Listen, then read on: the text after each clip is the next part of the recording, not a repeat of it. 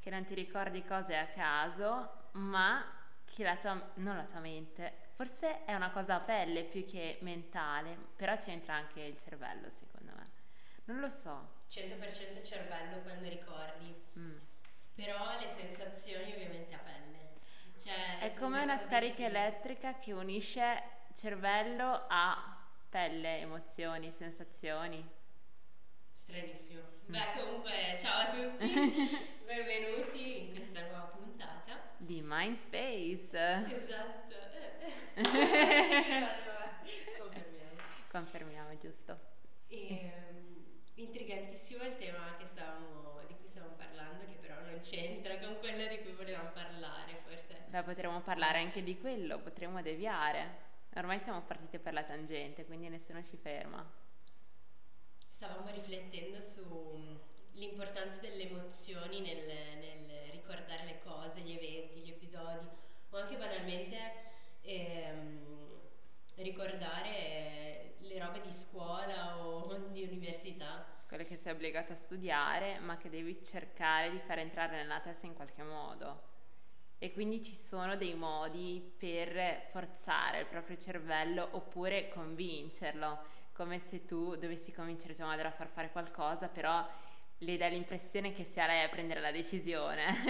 Manipolarti da solo, praticamente. Sì, automanipolazione che poi stavo leggendo un libro molto interessante che si chiama Atomic Habits, che parla delle, dell'importanza di ehm, migliorare l'1% al giorno le proprie abitudini in modo da farle diventare routine. Ho deviato, non c'entra niente, però l'importanza di risintonizzare il proprio cervello in modo da fargli credere quello che ti conviene fargli credere. Quindi tu studi, ad esempio, e normalmente penseresti che due, basta, non voglio più studiare. Ma se tu riesci ad allenare il tuo cervello in modo che pensi studio uguale divertimento non sarà mai, però conoscenza, arricchimento, poi è più facile studiare e quindi anche ricordare. Caspita, sarebbe un, un gioco praticamente. Sì. E forse un po' tutto, no? se, se lo colori un po' con la creatività ti rimane molto più impresso rispetto a una mera definizione da imparare a memoria. Quindi quanto, quanto, sono importanti le emozioni, le sensazioni in quello che eh, studi, in quello che ricordi, in quello che nella vita quotidiana anche semplicemente, quanto sono importanti, cioè capire l'emozione magari che sta dietro al, al, al ricordo, no? Quanto è importante capire l'emozione che ci sta dietro per capire, è un po' un... È un trimentale. Una casa con torta forse. Però se ci pensi anche prima stavamo mangiando, io no perché ovviamente la Lisa al sushi con molta difficoltà, ma questa è un'altra storia.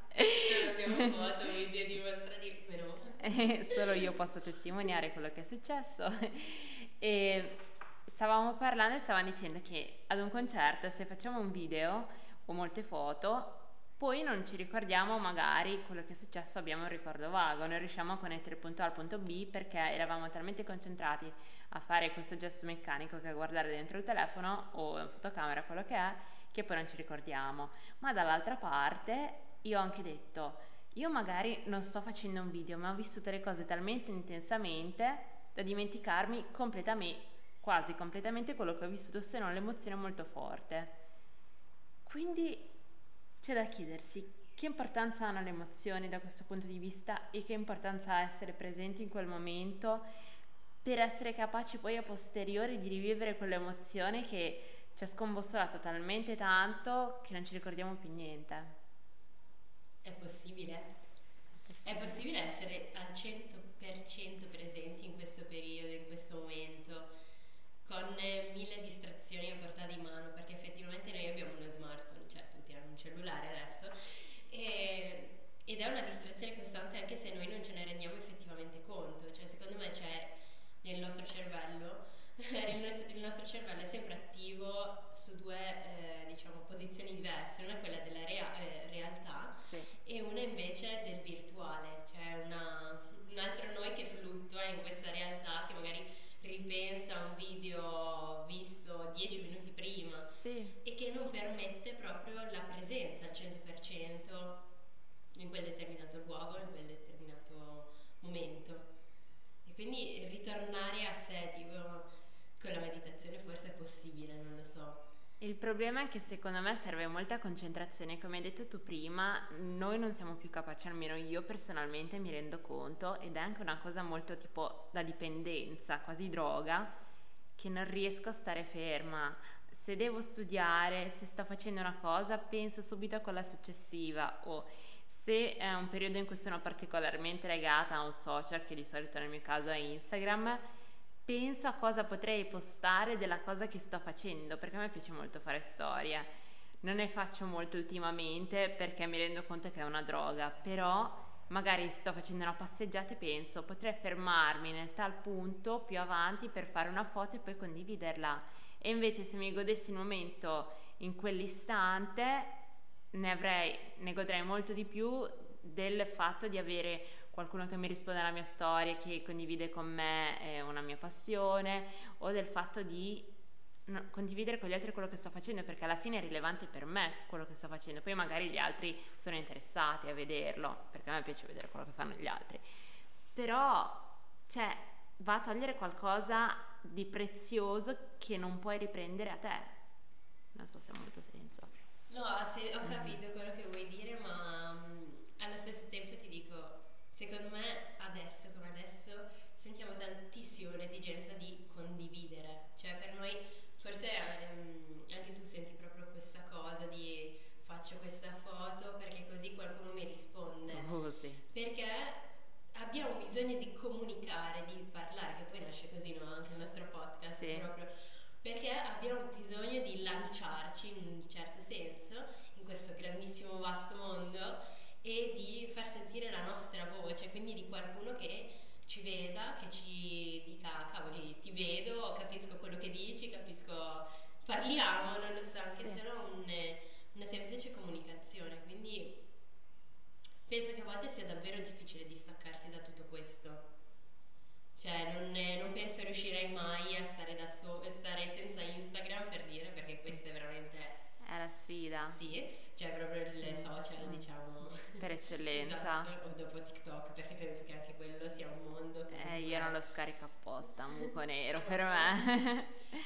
e um, non riuscirei a stare senza Instagram per anche solo due giorni. E questa è davvero una dipendenza, forse è grave.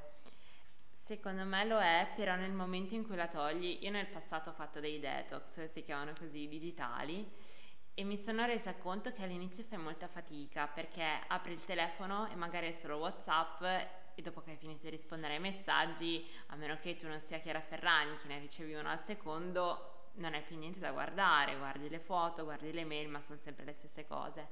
Poi dopo un paio di giorni ti rendi conto della pace, perché magari vedi quelli intorno a te che lo stanno usando e, siete fuori a cena con gli amici, loro stanno scorrendo sul feed per vedere cosa stanno facendo gli altri più che concentrarsi su quello che stanno facendo loro e tu sei invece in pace con te stesso perché non senti questo bisogno di distaccarti dal momento in cui stai vivendo, ma anche se c'è un momento di noia sei libero di vivertelo. Quindi hai raggiunto, cioè, tu in realtà hai raggiunto una sorta di pace interiore in cui questa necessità di essere sempre un po' ovunque in nessun luogo non ti permea più, si può dire. Non, sì. non so se sia corretto. Non ti tange più. Esatto, ah. non ti tocca. Mm.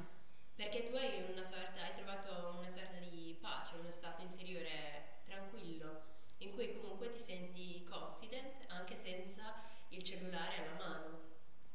Cioè, sì. secondo me è più proprio una fuga, come sì, una fuga dalla realtà perché se ci pensi non è fattibile, soprattutto per la nostra età, essere troppo distaccati dai social perché se tu cancelli Instagram per un po', poi perdi il filo di quello che stanno facendo gli altri e magari anche delle esperienze che sono significative per loro a cui tu non partecipi perché non essendo lì, loro magari hanno condiviso che si sono laureati e sono distanti da te e tu non lo sai e quindi non gli hai fatto le congratulazioni oppure più semplicemente hanno condiviso una cosa che li faceva stare bene o male e tu non la puoi commentare perché non sai che hanno condiviso questa cosa. Quindi, nonostante ci sia la volontà di distaccarsi, è quasi impossibile perché devi decidere cosa sacrificare. sia la tua salute mentale oppure la comunicazione con gli, con gli altri che purtroppo in questo periodo avviene quasi solo in modo virtuale.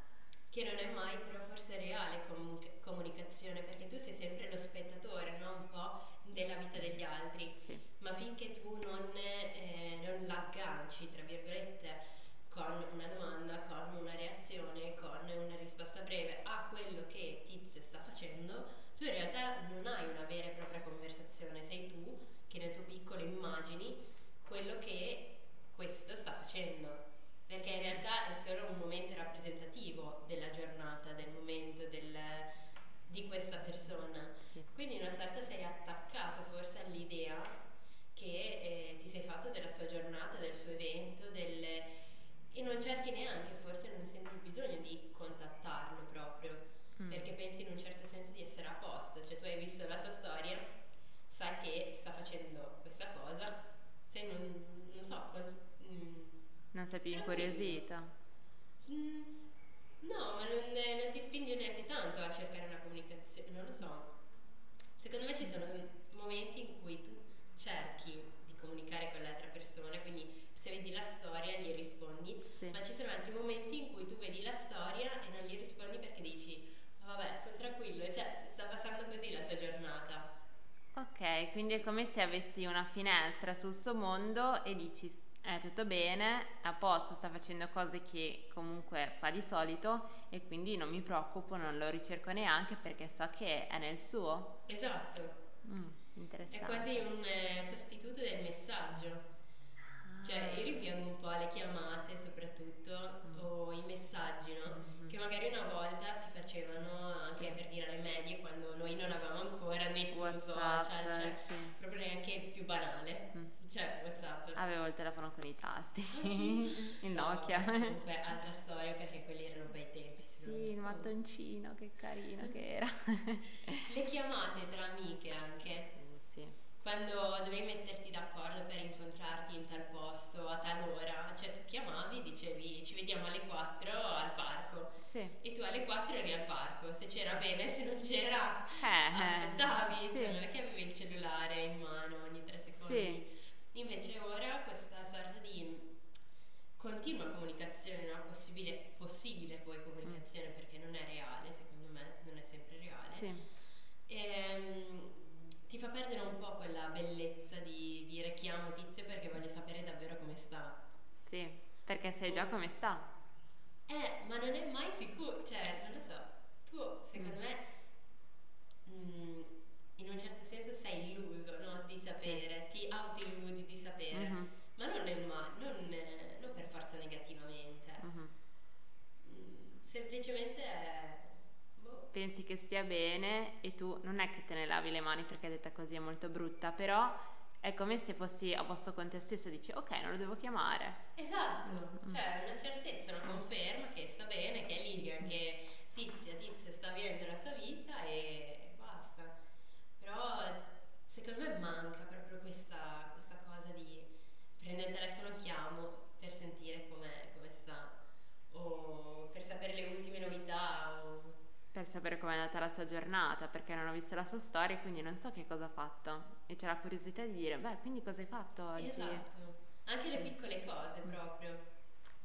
Secondo me è bellissimo ricevere, ricevere delle chiamate, soprattutto inaspettate. Infatti poi, vabbè, io sono anche molto pignola, però per il compleanno così odio quando la gente mi fa gli auguri diretti di compleanno sui gruppi perché sono impersonali. Io invece voglio che qualcuno mi chiami, poi io sono anche molto particolare, sono needy, perché ho bisogno delle attenzioni degli altri, però mi fa piacere che qualcun altro abbia pensato a me senza che io gliel'abbia detto mi chiami e mi dica semplicemente buon compleanno, come stai, come è passata la giornata, anche non per il compleanno, se ricevo una chiamata spontanea da un'amica sono molto più contenta di una reazione a una storia su Instagram perché è più autentica.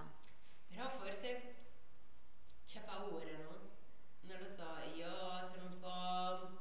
mi piacciono queste cose, quello che dici, cioè vorrei tanto che magari un'altra persona lo facesse con, eh, con me però allo stesso tempo quando sono io magari che penso di fare una cosa del genere uh-huh. c'è sempre una lampadina che si accende e dice no fermati perché magari invadi lo spazio dell'altro. Sì. Non è più così spontaneo magari come mm-hmm. poteva essere e quindi è più facile magari mandare una reazione o dire oh bella questa storia piuttosto che entrare nel vivo della conversazione o fare una.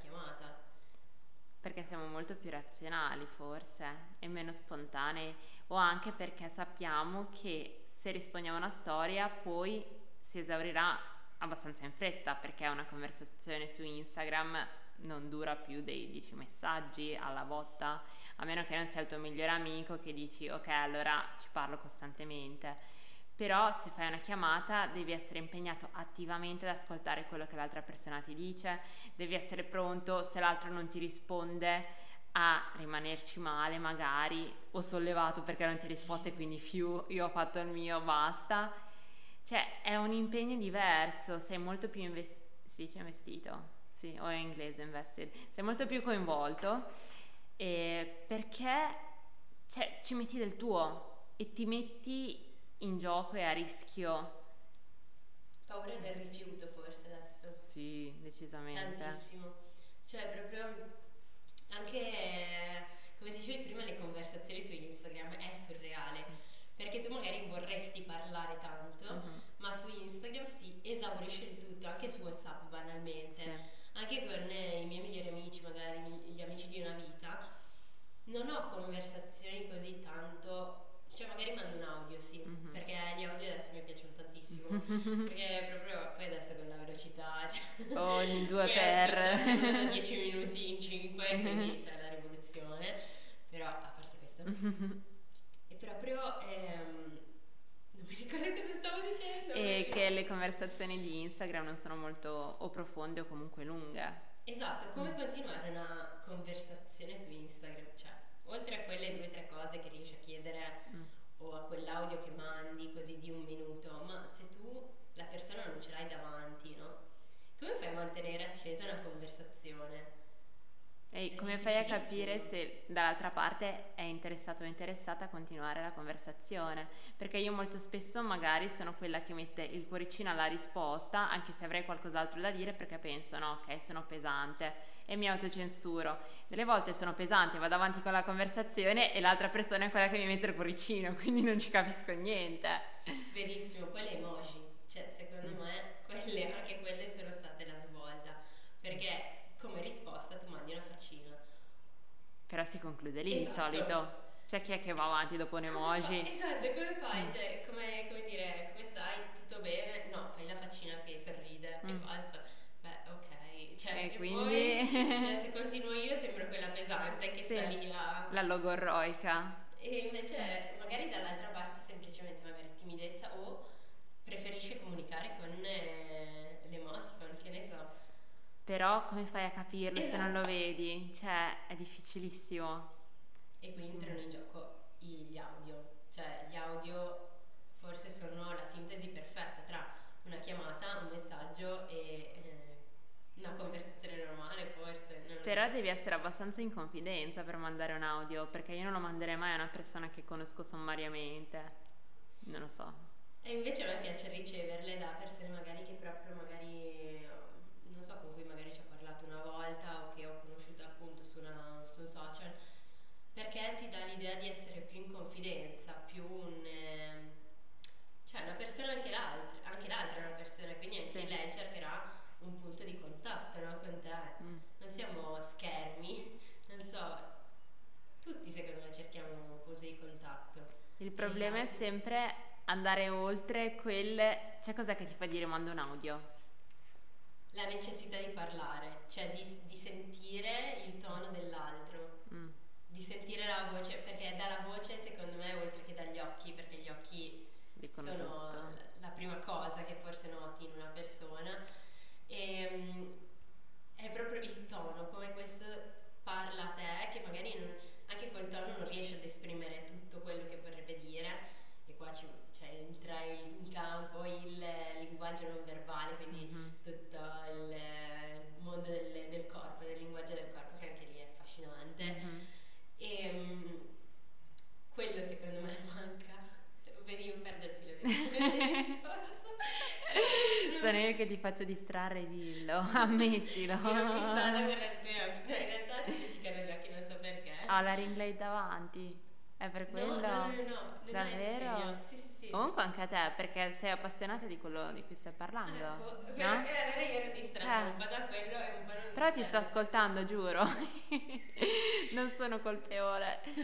E comunque hai ragione, dal tono si capisce molto, però ti dico per esperienza personale che io molto spesso ho un tono che non vorrei avere. Ad esempio, sono arrabbiata magari, ho un tono molto elevato che sta quasi per tramutarsi in pianto, anche se vorrei mantenere una certa dignità e fare il tono da dura. Oppure mh, do una rispostina a qualcuno, di solito a qualcuno di vicino a me perché non mi attenderei a qualcuno che non conosco, e dall'altra parte viene percepita male anche se le mie intenzioni erano buone magari. Perché forse è una questione di controllo o di saper veicolare bene le proprie sensazioni, emozioni attraverso il tono di voce.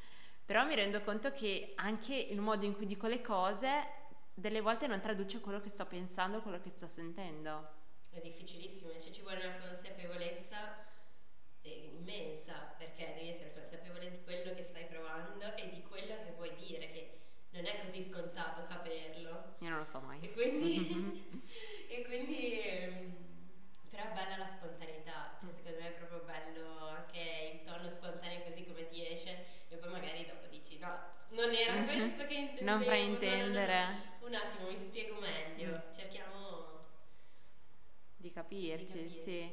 Perché da un messaggio scritto di sicuro il tono non lo comprendi, anche se c'è l'emoji alla fine, io le metto molto spesso ironico-sarcastiche le emoji. Quindi magari c'è la faccetta con l'occhiolino che non è proprio un ehi, per, è un ok, hai detto una cagata, non farlo più. Non sempre è così, dipende anche dalla persona. Tipo il punto alla fine della frase, sì o no, per me è un no assoluto. solo quando sono arrabbiata, cioè se proprio Sì. sono cioè, ad alti livelli arrabbiata con te, allora ad ogni frase, se non ad ogni parola, metto un punto. Punto. E io non. È proprio una cosa che poi magari le persone ce l'hanno, tipo mia madre, lo mette il punto, ma perché è lei che è impostata così, pensa sia grammaticalmente corretto e quindi lo mette magari. E non è forma di cattiveria, è come le persone che ti chiamano, che ti chiamano con il nome completo. Ma tu non hai un diminutivo, penso, perché è troppo breve. Però quelli che mi chiamano Elisa mi fanno. C'è un incazzo perché penso, ok, è arrabbiata con me la persona dall'altra parte, ma magari non è così. Mia madre mi dice sempre: Ma il tuo nome è così bello, perché non lo devo usare per intero? Perché sembra che tu sia arrabbiata con me. Quindi non lo so.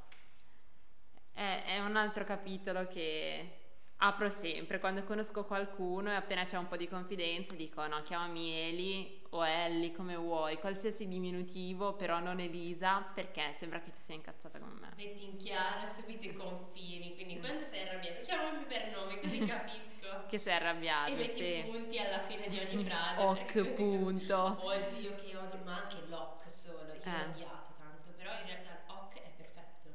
Sì, In, in- in sintesi dici quello che, cioè va bene, punto. sì. Solo che.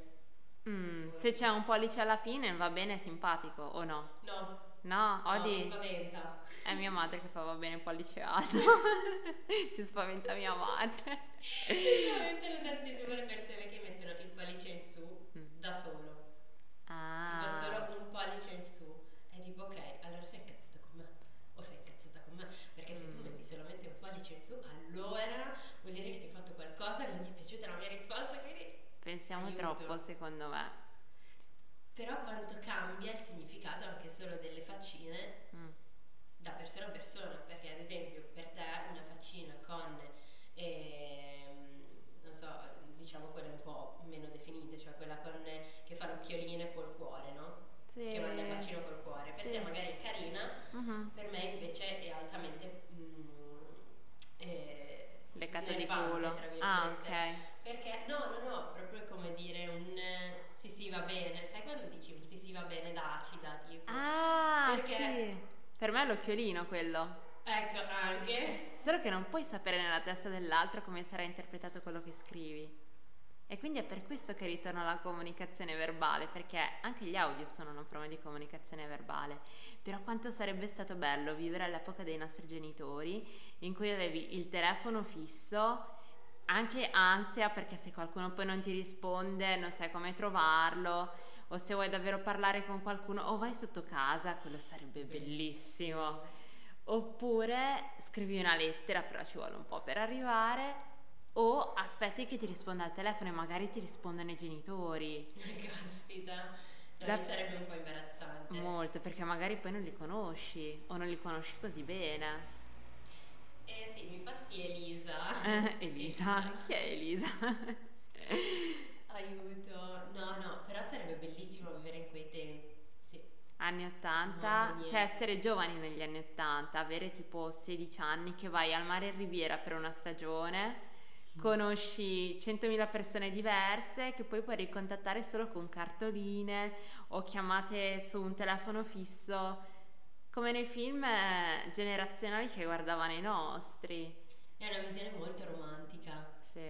Cioè, attualmente eh, si è persa forse questa, so, questo lato misterioso, questo non, mm. non sapere se l'altro risponderà, cioè tu hai in realtà implicitamente una risposta, perché se l'altro ti risponde subito, non dico sia interessato, ma mm. comunque c'è una sorta di curiosità no? nel conoscere l'altro. Sì. Invece se uno non ti risponde, eh, è palese che non è che sia perché ha altro da fare, mm. ma è perché magari semplicemente non ha voglia di risponderti.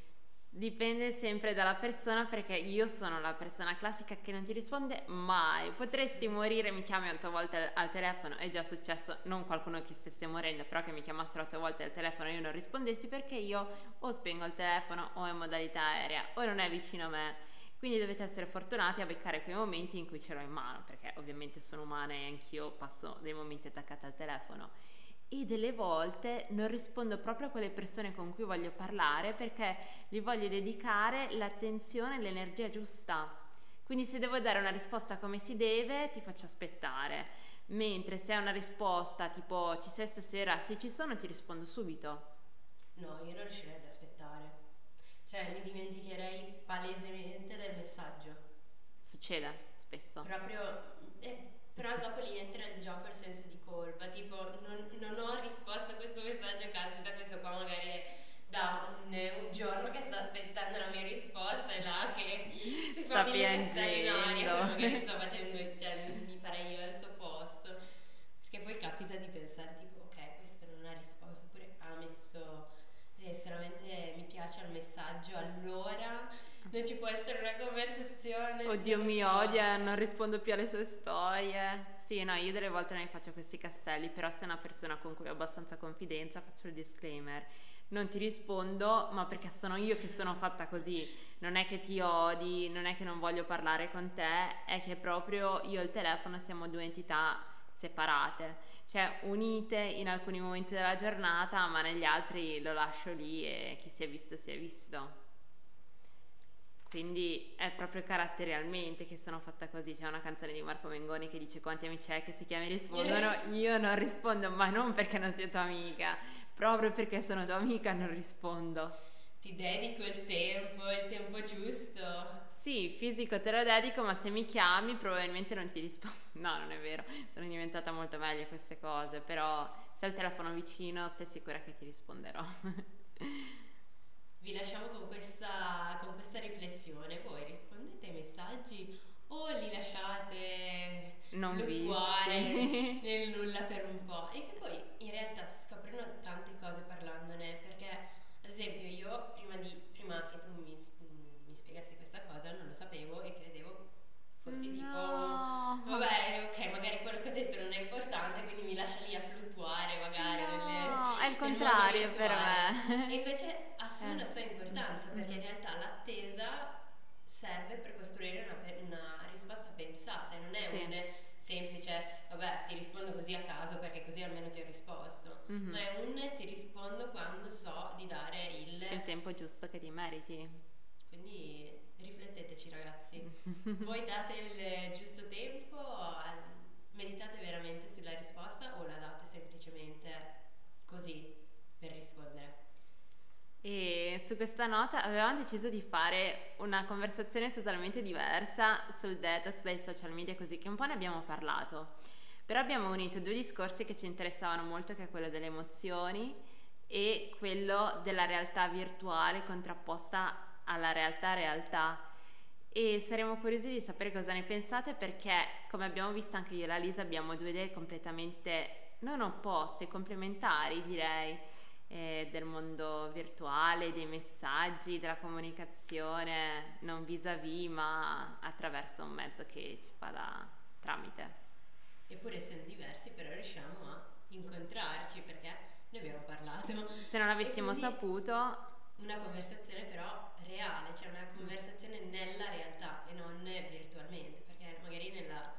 Sì, per messaggio non te l'avrei neanche mai chiesto sì, perché non è una cosa cioè. che vai a dire ma perché non mi hai risposto, io sì. metto la coda tra le gambe di solito e dico ok, magari la prossima volta mi chiudo più su me stessa e non sono così aperta nei confronti dell'altro ed una comunicazione. Quindi è qualcosa su cui riflettere, diteci se avete mai fatto un social media detox che siamo curiose. Esatto, lasciatecelo scritto nei commenti, mm. posteremo una storia di sicuro o un per ritornare alla realtà virtuale perché esatto. non possiamo vivere senza, però è il nostro modo per connetterci a voi. Se ci state ascoltando lasciate un commento che noi apprezziamo. Ciao ragazzi! Alla prossima! Oh, 31 minuti, top!